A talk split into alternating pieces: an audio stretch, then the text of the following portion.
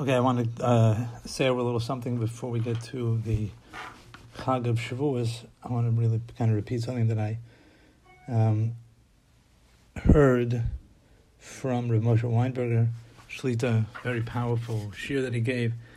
Um, it's ideas that I think many of us have heard before. I, I think I've heard many of the ideas before, but somehow it was said over in a very clear and hit, you know, a very clear way, and definitely hit me strongly. Um, one of the interesting, uh, an interesting piece of Ashkoch is the fact that the Baal Shem Tov's yard site is uh, on Shavuos. First day, second day, where apparently it's a question. And um, so is B'davad HaMelech. Now, and actually it's interesting that the Gon, the Vilna Gon, is on Sukkot. So you almost would expect that you expect the Baal Shem to be on Sukkot, and you expect the Vilna Gon to be on Shavuos. But the Ashkoch wasn't worked out like that. So I, so I once heard that, you know, I don't know if it's like a, like a playful kind of thing, but the, you know, like a, like a cute insight, but the Baal Shem Tov was all about Torah. People didn't know he was all about dancing and all about, you know, kind of uh, davening and forbrang, and it was not. It was about Torah. It was about Torah is Hashem, our, our connection with Hashem.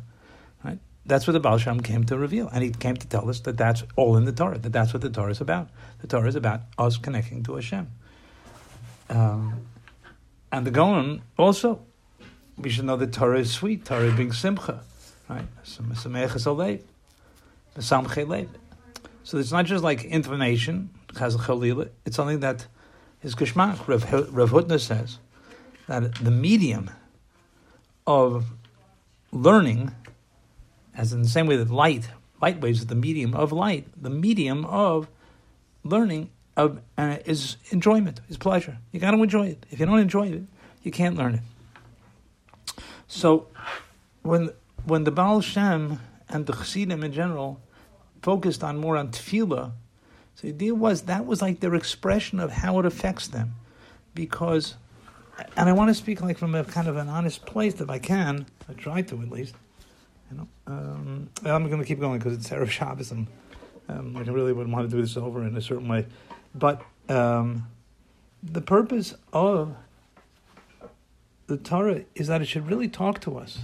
You know, one of these things that always is on my mind is like, what really do we think about? What really bothers us? What's really important to us? And sometimes I think, like, well, it's not, it's not Hashem. Sometimes, you know, like it, maybe I shouldn't say that, but so there's a gap. You know, we know the gap between the head and the heart, but but the Baal Shem was all about closing that gap, or trying to close the gap, to try to, you know, somehow, excuse me, somehow get us to really live with the Torah, really live with that experience, so that we want to daven and we want to learn, and and we and we want to be careful with our eyes, and, and we and we want to say a good word about a yid, and that's a big job. It's not a simple job, but if we can do that, we get transformed. So I would encourage that when we're learning our Torah, this Shavuos, with Hashem's help, we should learn something that we like. It stirs us up. It wakes us up. It makes us feel like, oh, wow, now, Baruch was talking. If we if we eat our sudas, that's also, also no, there's also an expression of Torah.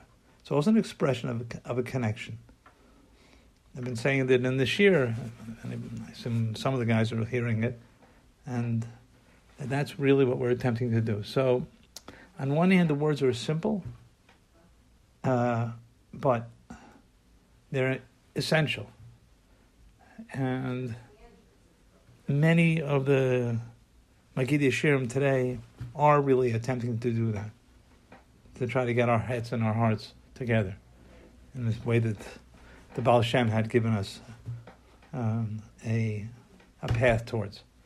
So I wish everybody a wonderful Shabbos, a wonderful Yom Tov. There should be a deep connection to Hashem, to Torah, and to the Jewish people. Be well.